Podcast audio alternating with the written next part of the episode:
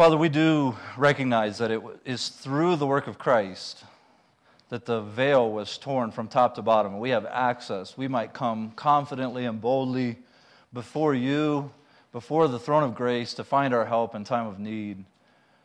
Father, not based on our own standing, not based on our own merit, but based solely on the work of Christ on our behalf. And in that, Lord, may we rejoice. As we've been singing, may we gain a glimpse of your glory.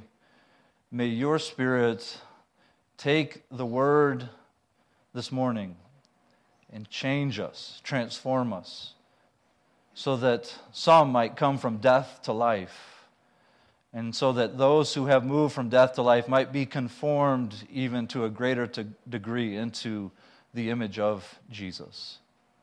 It's in His name we pray. Amen. You can turn to Luke chapter 6.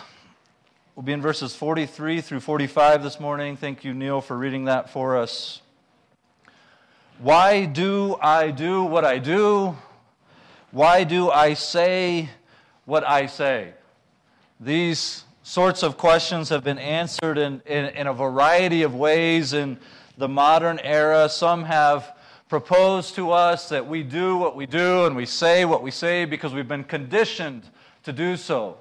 Powerful cultural and societal forces have put pressure on us so that we are helplessly shaped into our responses.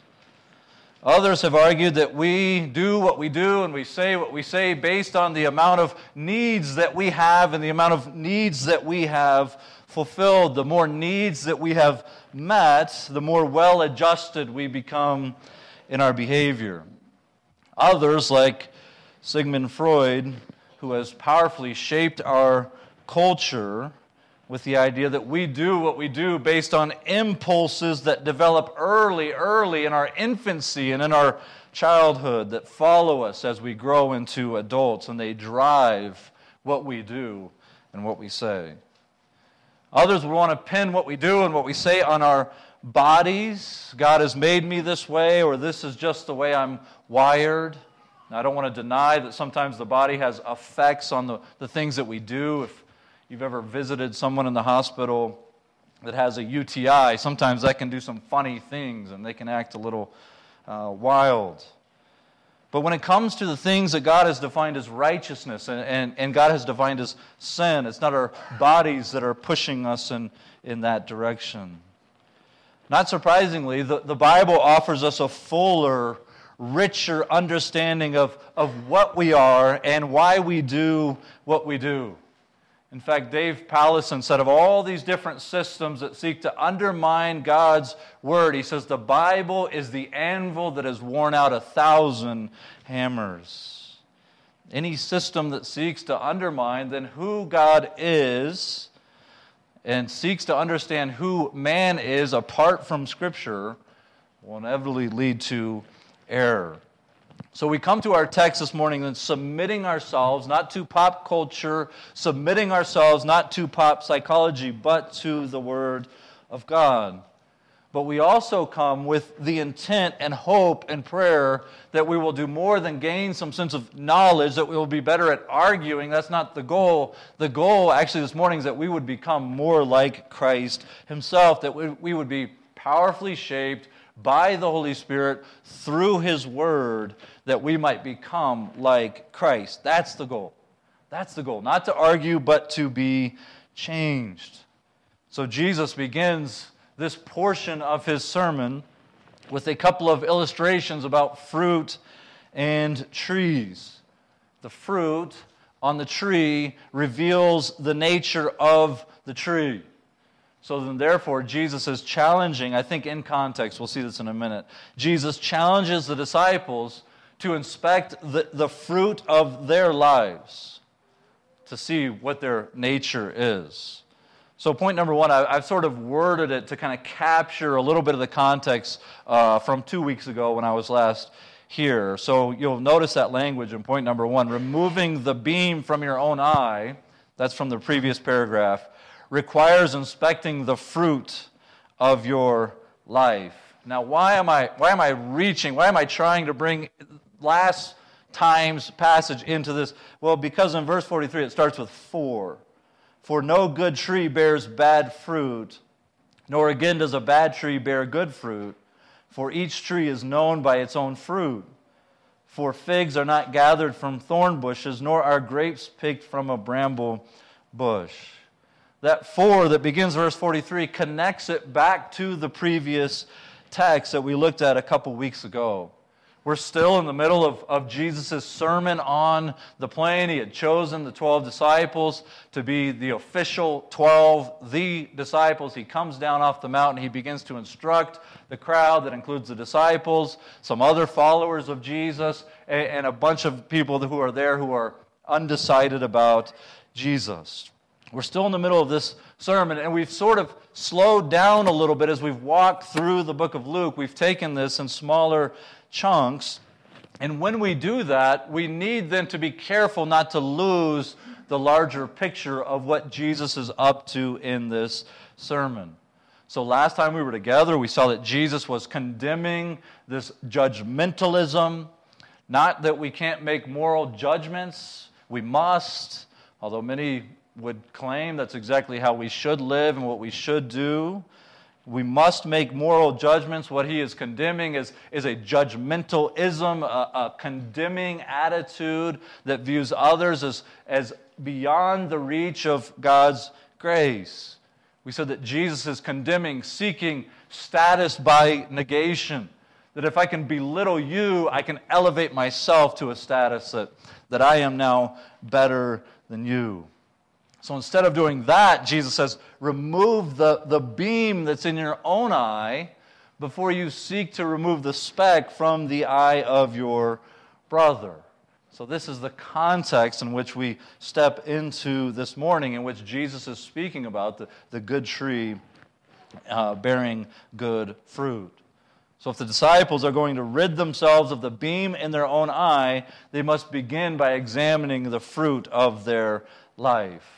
So, if, if, in context, don't be first and foremost a criticizer, a critiquer of the fruit of others. You can be a fruit inspector, but make sure you're inspecting your own fruit, examining your own life. Now, fruit is one of those words that, that most of us, many of us, are familiar with. It's used often in Scripture, so some of us kind of naturally ha- have learned over time to understand what is meant by fruit. But if you're, if you're new to the Bible, if you're just kind of working your way through Scripture, just learning some of these things, fruit here and in many other places in the Bible is a picture of our outward uh, deeds, our outward speech. It's the produce of your life, the product of your life. If you remember, if you've been with us, I recognize some of you are just popping in on vacation. We're glad you're here. Thank you for stopping in. But if you've been with us through this series, back in Luke 3, when John the Baptist was preaching, he charged the crowds to bear fruits in keeping with repentance. So there's this inward, there's this heart change of turning from sin and turning to God. Now, bear fruit according to, in accordance with, in keeping with repentance. And in that context, it was sharing with those who are in need. If someone needs a tunic and you have one, give it to them. To the tax collectors, he said, Hey, why don't you stop abusing people and taking advantage of people for your own selfish gain? That would be a fruit of a repentant heart to the soldiers, he says, Stop shaking people down. Stop using your authority to abuse people and serve yourself. That would be a fruit that demonstrates repentance. So the fruit of your life is your deeds. Jeremiah 17, verse 10, uses it this way, makes this connection between fruit and deeds. I, the Lord, search the heart and test the mind to give every man according to his ways, according to the fruit of his deeds. Again, in Jeremiah 21, God warns the house of Judah I will punish you according to the fruit of your deeds. So, this fruit is an outward demonstration of what is in our heart. We'll see that in a minute. In verse 45, Jesus connects it specifically to our, our words, to our speech.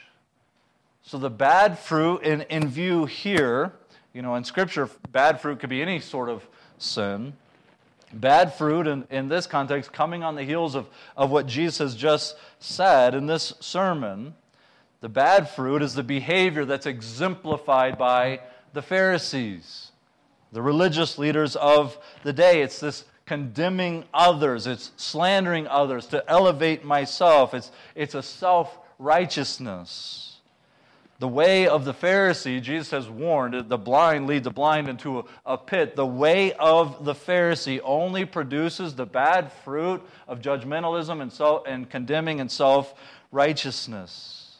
So instead, the challenge for followers of Jesus is to reject the way of self righteousness, to listen to Jesus, to become like him as the one who only ever and always produced the fruit of righteousness. Is to become like Christ. And he is not um, the Pharisee, Jesus is gracious and merciful, slow to anger, and abounding in steadfast love. And therefore, he is worthy of our heart. He is worthy of our love. He is worthy of our devotion. We have to dedicate ourselves to him and seek to become like him. So, why all the emphasis on the fruit? Because our fruit then reveals our nature. Our fruit reveals our nature. That is the principle that Jesus is laying down here for us this morning. A tree produces fruit consistent with the type of tree that it is. A good tree does not produce bad fruit, nor does a good a bad tree produce good, you know what I'm saying. to expect otherwise, to expect otherwise to expect a bad tree to produce good fruit would be, if you look in ver- the next verse there in verse 44, it would be to expect apples to grow out of an orange tree. It's impossible. It can't happen. You can know a tree then by its fruit. Figs don't grow out of thorn bushes, and grapes don't grow from a bramble bush. I'm not much of an arborist. Some of you love trees and can point at a tree and say, I know what kind of tree that is. That's not me. But if I see apples growing on a tree, you know, I can make an educated guess. I bet that's an apple tree. So, just like then fruit trees produce fruit consistent with what they are, so we produce fruit consistent with who we are. So, in the same way, we don't go to the grape vineyard if we want to make apple pie. We don't look to the world or to the unregenerate person and expect to see the fruit of righteousness. And this is why, as a, as a church, when we've had to do the heartbreaking, heart-rending work of church discipline, the last step, according to Jesus in Matthew 18, is to treat someone as a Gentile or tax collector. In other words, to treat someone as if they are an unbeliever. Why? Well, if the fruit of someone's life is unrepentance and persisting in sinful living, then Jesus has given the church the authority to say, we just we can't affirm you as a believer anymore. Because the fruit of your life is suggesting that you don't know Christ. Now, to treat someone as an unbeliever doesn't mean we don't want to continue to pursue them. We don't, it's that our, our disposition changes. We want them to come to know Jesus. We want them to repent unto salvation because the fruit of their life is uh, announcing that they don't know Christ. Now, notice also that what needs to change at the most fundamental level is not the fruit. And Neil prayed this perfectly earlier. I, sometimes I get a little nervous when people are praying through the text, like, man, I hope that's the way I'm about to get up there and preach the text. But Neil nailed this right on the head. What needs to change at the most fundamental level is not the fruit, but the tree. Imagine you've got this beautiful pear tree in, in your yard, but it only produces nasty, rotten, twisted pears. They're, they're inedible, they're useless pears. And you think, I, I know how to fix this. So you get in your car and you go down to Lynn's Dakota Mart and you buy three bags of the most beautiful pears that you've ever seen. You pick up some twist ties and you drop by Ace and buy a 10 foot ladder and you go up and you twist all these, you use those little twist ties and you attach all these beautiful pears to this useless tree. Have you really affected change? Have you really done what is necessary? That is what we might call legalistic self righteousness, trying to beautify a no good, useless tree. It's like tying on good fruit to a bad tree that has really accomplished nothing. What needs to happen is the tree needs to be made new. It really needs to be uprooted and replaced. It needs a total restoration. And as we think about, as we apply this to our salvation, which is what Jesus is driving at here, you and I have as much power to bring about our own salvation as an apple tree has the power to become an orange tree. This is God's work. Only the Lord of the universe can bring about the change that we need. We needed God to bring about the sort of change that only the sovereign one of the universe could bring about. We needed to move from death to life. We needed to move from a, from a stance of enmity towards God to love of God. We needed to be given a new nature and have the old nature put to death in order to then produce the fruit of righteousness, we needed to become a new creation in Christ. So if you're popping in with us this morning, or, or, or you, have grown up in the church, you've never received Christ as Savior, what you really need is for God to work in you to bring about this new life. Quit thinking that it's about this, this beautifying my life and earning some sort of acceptance before God. This is His work. He can produce in us this new nature that then produces the fruit of righteousness. He can make you new in Christ. Then you are capable of walking in true righteousness, in true obedience to the Lord. So praise God that He is in the business of transforming people's nature, transforming people's hearts.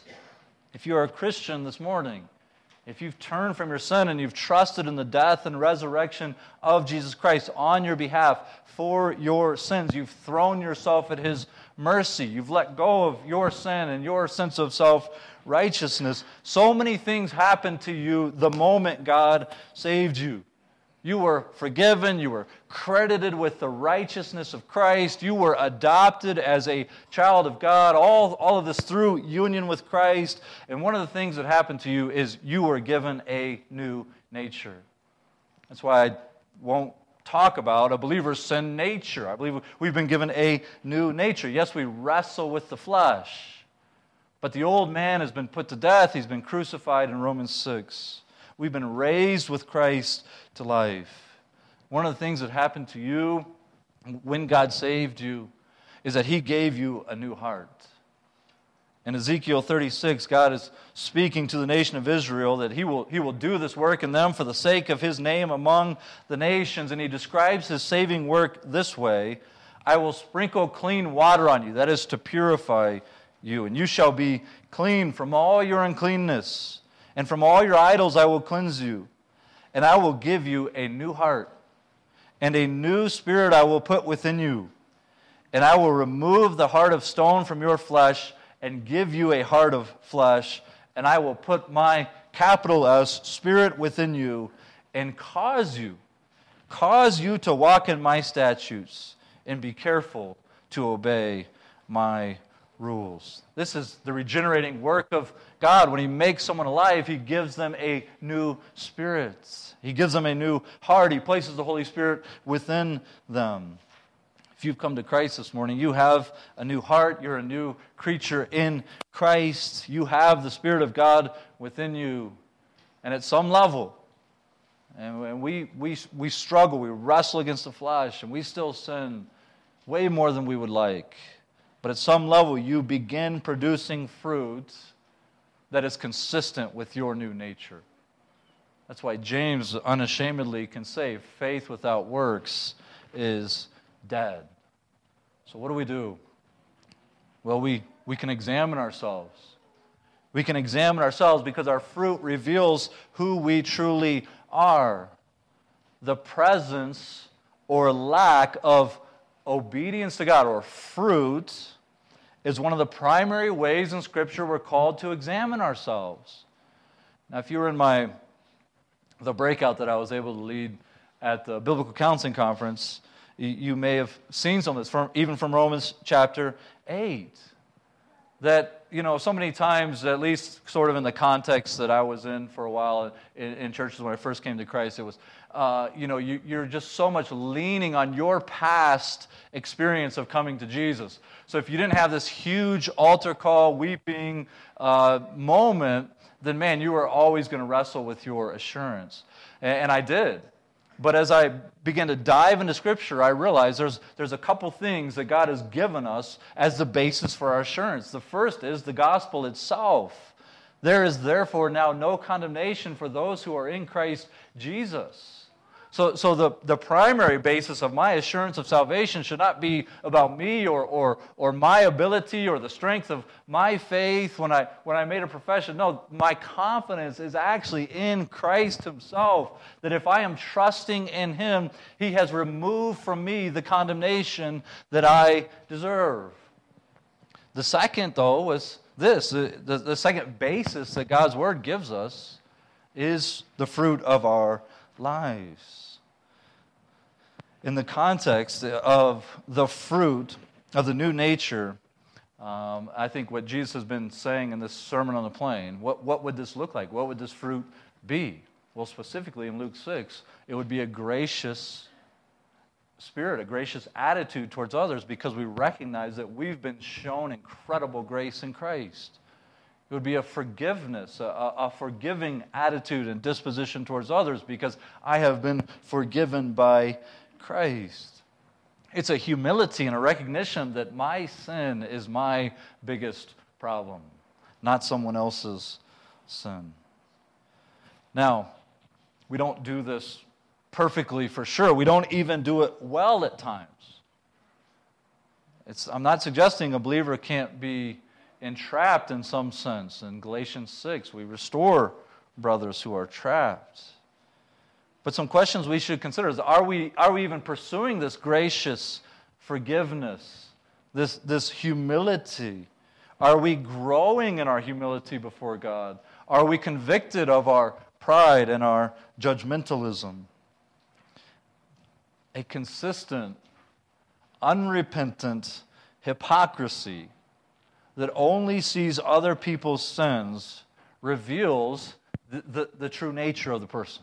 Now, I said that carefully on purpose. A consistent, unrepentant hypocrisy that only sees other people's sins reveals that the person is truly yet to understand the Jesus they claim to know and love.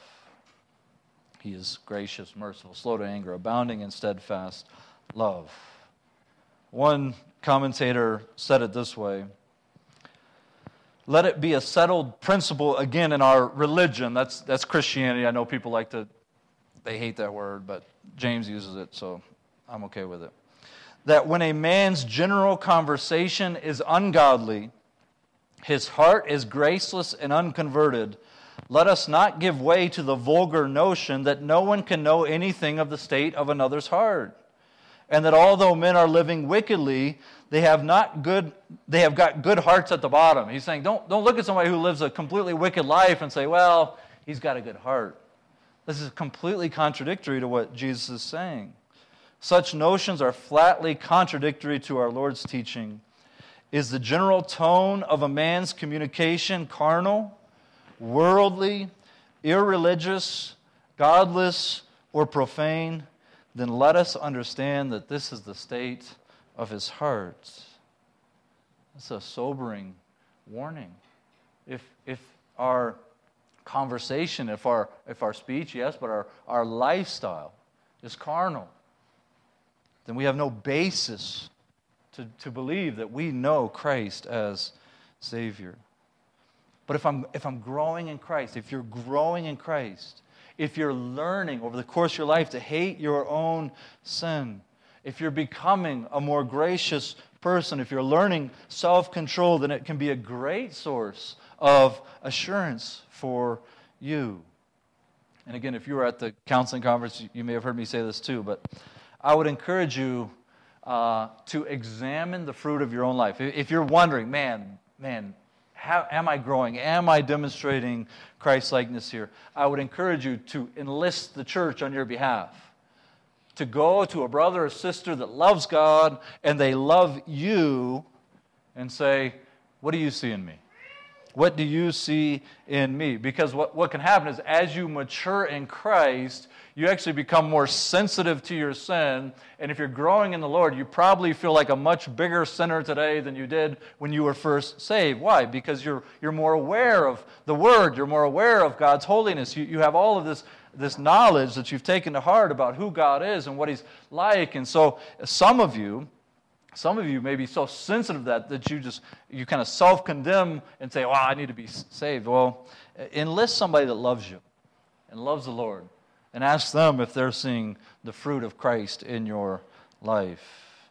You need others in your life, not just to see sin that you don't see, but maybe to see ways that you please God that you don't see clearly. So Jesus connecting these dots that the, the tree bears fruit consistent with its nature. So we bear fruit consistent with our nature. We ought to examine the fruit of our lives because the fruit of our lives demonstrates our heart.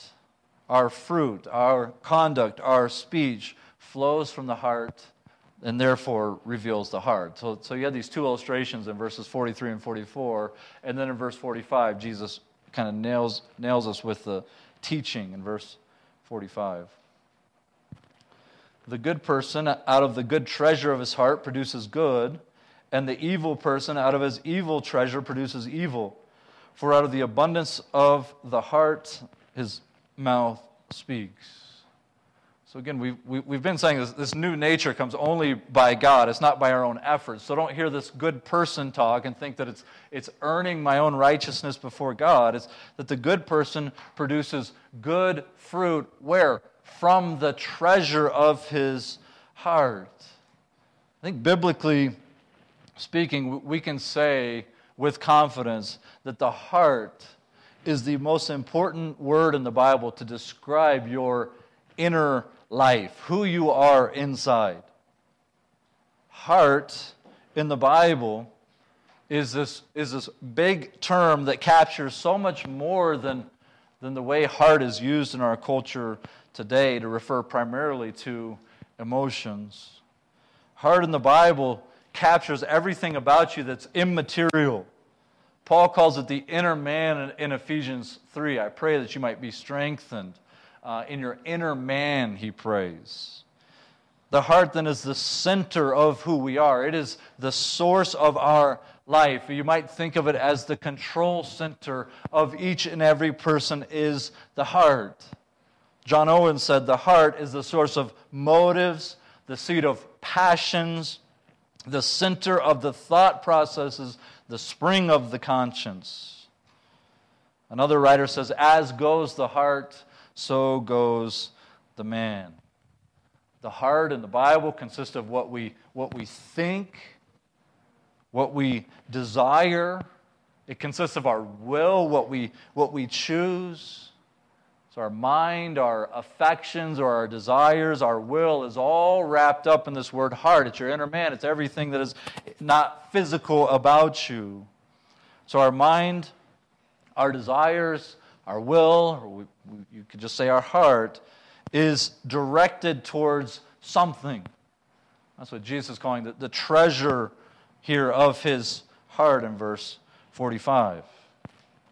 The word treasure then ha- has less to do with like gold and, and precious jewels and, and, and diamonds. Really, it's more like a treasure room, a, a storehouse And so, what Jesus is getting at is what fills the storehouse of your heart determines your behavior. So, it makes sense then that over and over in the Bible, we're called to store up God's Word where? In our hearts, so that we might not sin against God. Paul would pray for the Ephesians in Ephesians chapter 1 I pray that the eyes of your heart are open, that you might know um, your calling, that you might know the riches of his inheritance in the saints, and that you might know the greatness of his power towards those who believe. I pray that the eyes of your heart are open so that you might know these things that are true about Christ and about God and about the salvation that he is giving us, that he has given us. A heart then being renewed by the word a heart set on the gospel of Christ, a heart that has been given a glimpse by God of the glory of the gospel, then produces fruit, uh, the fruit of good works, the fruit of righteousness, the good person. Out of the good treasure of his heart produces good. But the evil person produces evil out of what? The evil treasure of his heart. The Bible says that the heart of the, the one who is outside of Christ is darkened in its understanding. The eyes of the heart are blinded in 2 Corinthians 4 4 from seeing the glory of the gospel in the face of Jesus Christ. Their thinking is futile. It's not that a, it's not that a person outside of Christ cannot do moral things. They cannot be a moral person. It's that they, they do not act for the glory of God.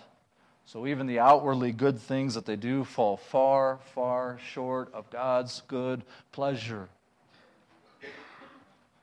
So it is from our heart that our life springs. It is from our heart that these, this fruit is produced. We could go to other passages where in Mark, Jesus says, out of, out of the heart come murder, theft, adulteries, and all these multitude of sins. Where do they come from? They come from the heart. And James 4, he, the, where's this fighting coming from? Well, is, is it not coming from the lust, the passions? Where do the lust and the passions reside? They reside in, in the heart. The principle, then, is that our hearts, we are actively thinking, we're actively desiring, we are actively choosing, and out of that flows our actions and our speech. We are not passive in this. Our hearts are, are active. We could give a couple of quick examples here to try to illustrate. You might think of, of a tendency to have your heart set on something like comfort. You see, I, I want this. I want life to go my way on my terms according to my agenda. And so it's dangerous for me to allow this, this comfort to become the thing that I set my heart on. It becomes the treasure of my heart. I become anxious about protecting my personal comfort. So when I have my week all planned out, I can manage this week. I've got it all structured. This is the way I want. And boom, I've got to be in Missouri for a funeral. And there's going to be a bunch of people under one roof. And too many of them are going to bring their dogs. And I left my dress clothes at the house. If I allow in that moment comfort, comfort to be the thing that, that rules me, then I'm going to be short with people. I'm going to be grumpy with others. I'm going to be ultimately unloving towards others. I'm going to be living for myself in a day that should have absolutely nothing to do with me. One more the example of acceptance. We want people to like us, which you shouldn't have the opposite goal. you shouldn't want people to hate you. But it can quickly become a driving force in our interactions with others. We might think deep in our soul that, man, I know my brother needs to hear this this word. I know that I should say this to him, but man, I don't know how he's going to respond. And I begin to fear the opinion of others, and I can be controlled by what others think instead of being controlled by the Spirit of God and the Word of God and the glory of God. So, how do we, how do we understand this then as believers? Jesus says there are those who do good because their heart is good, and there's, there's those who do evil because their heart is evil. Where, where do we fit in? Because I, I want to do good, but oftentimes I find myself doing evil. Do I have the new nature or not? That's, that's what I'm wondering. Do I have the new nature or not? Because I want to do good, but I find in myself sometimes I just don't do good. So, what, what, how do we answer that question? Do I have the new nature? If you're in Christ, yes. If you're in Christ, yes, you do. But your new nature does not lead to sinless perfection, at least in this life, in this world. I think we can see this really clearly from Colossians. I try not to turn to other passages, but you might you might turn there. I,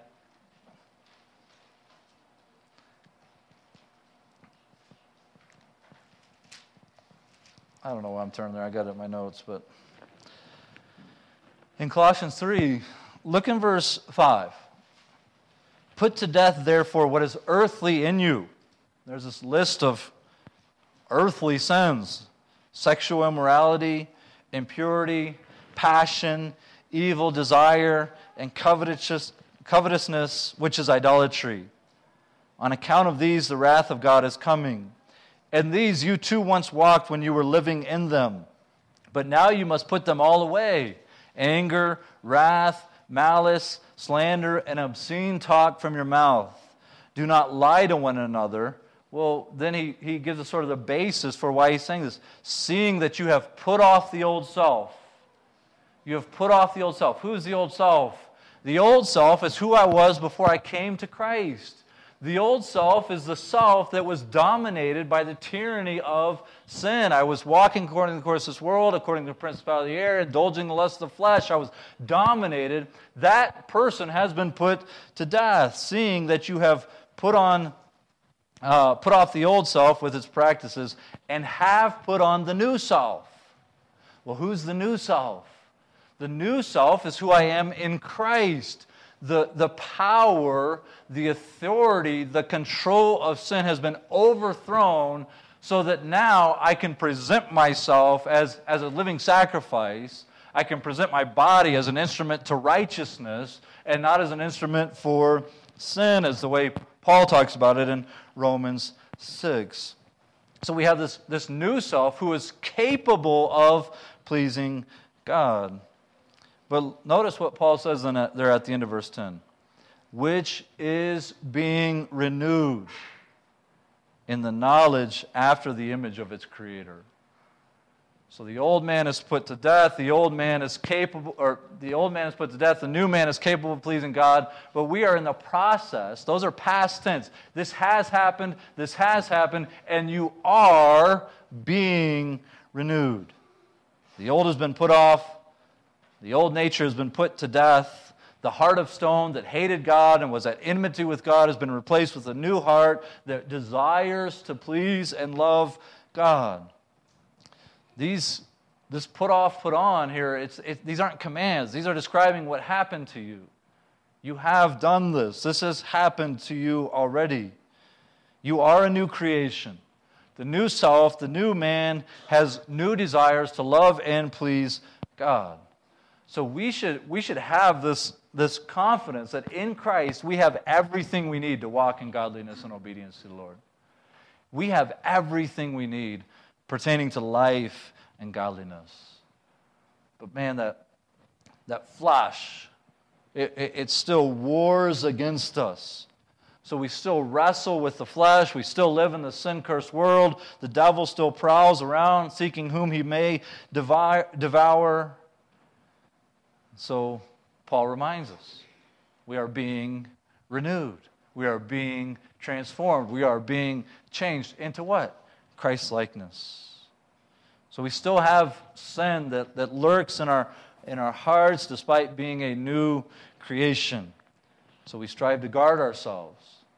You know, guard your heart, for out of it flow the issues of life. We, we, we strive to guard our hearts from all impurity, from false teaching, like the way of the Pharisee, and even from those good things that might draw our hearts away and become ultimate things.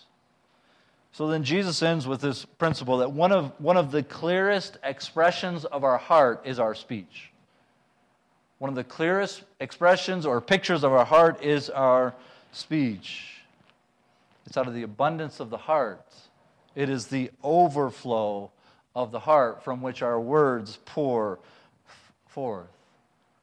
The mouth is simply the spigot that you turn, and, and the heart is revealed. That's why Proverbs warns us that we might want to not talk and reveal ourselves. The, from the overflow of our heart flow our words. So unloving, hateful, spiteful, judgmental, abusive, crass words don't come from outside of me somewhere. We, we don't say, oh, I don't know where that came from. We do know where it came from. We just have a hard time admitting to ourselves where it came from. It came from within. So, as hard as it is to admit, we, we ought to stop saying, I'm, I'm, I'm sorry, I didn't mean to say that. And we ought to start saying, Please forgive me for saying what I meant. Please forgive me. That was in my, that was in my heart. I was thinking that. And it came out because my mouth reveals my heart. So then, for those in Christ who are, who are in this process of being renewed, we might ask, what does the outer man reveal? That, that's what we see, that's what we say, that's, that's, what, that's um, the fruit. What does the outer man reveal about what needs to change in my inner man? What sort of sin am I able to see in my own life that indicates there's something in my heart that needs to be repented of?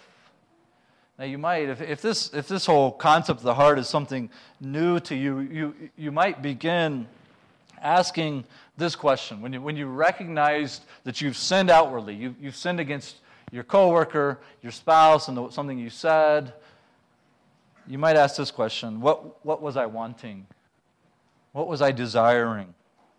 You know, we could ask a bunch of other questions. We could have Dave Johnson, one of our elders, do a whole hour on great questions to ask ourselves. But, but maybe we just start with this one What was I wanting? And see if you can sort of begin to trace that, man, this sin is connected to something inside my heart. You see, th- this allows us actually be more uh, specific in our repentance before the Lord. We're, allowed to, we're able to be more specific with how we sinned, and we're able to confess that to another person and to God Himself. God, forgive me for the rude word that I said to my wife and forgive me for desiring my own comfort above loving my wife. So you're able to repent more specifically.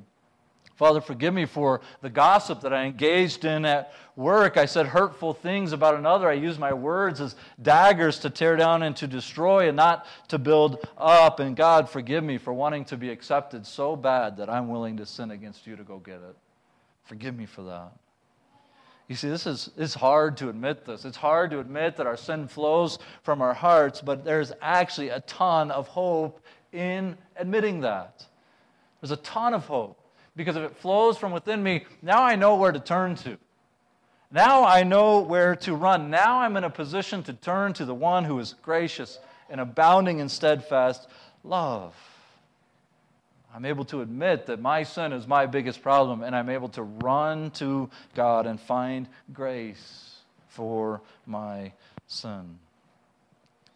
It also means that I'm not a victim of my circumstances or my body or the impulses that were put into me as an infant.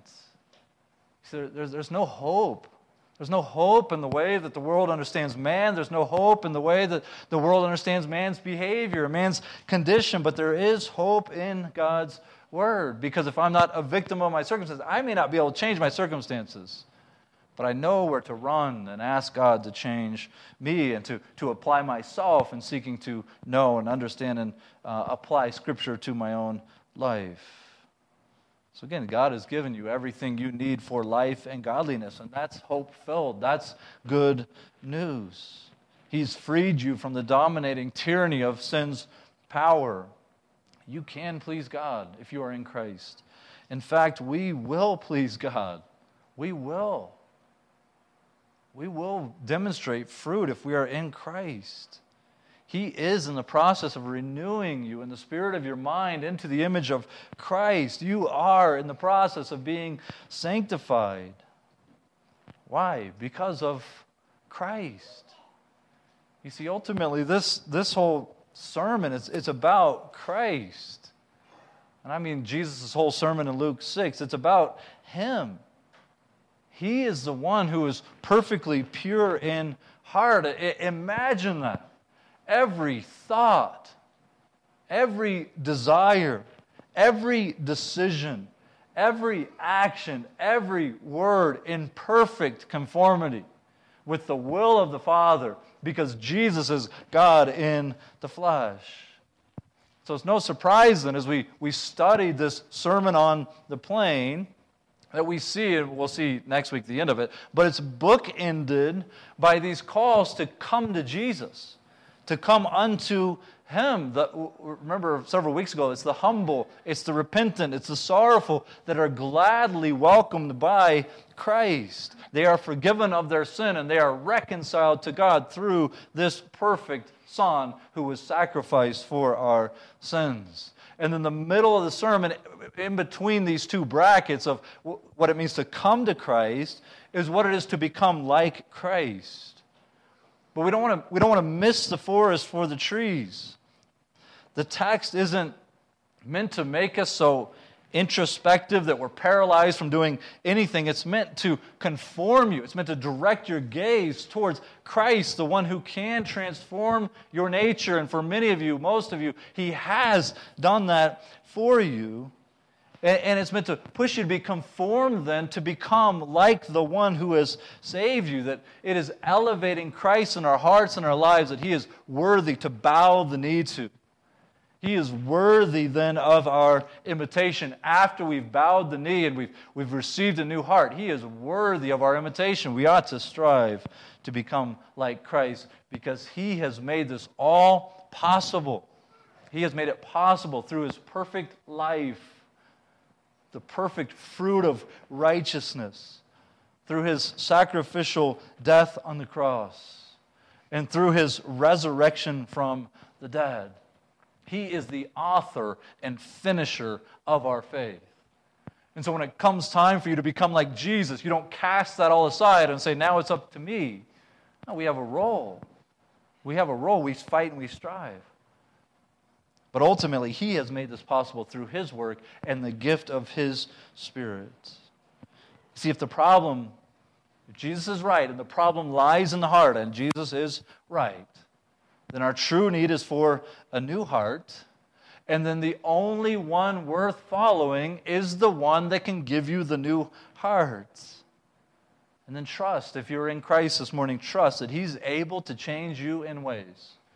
He is able to continue to produce in you the fruit of righteousness. He is able to change you in ways that no te- technique or self help book or pop psychology could accomplish. He can do it. He has made it possible. He is working in his people to fulfill his good plan and his will. Let's pray together. Father, we are grateful that you have made a way for us to be made new in Christ. That's what we needed. Not new fruit initially. We needed a new heart, and you've given us that in Christ. We rejoice in that. May we continue to pursue then Christlikeness as a body together. May we grow up into the image of Christ. In Jesus' name, amen.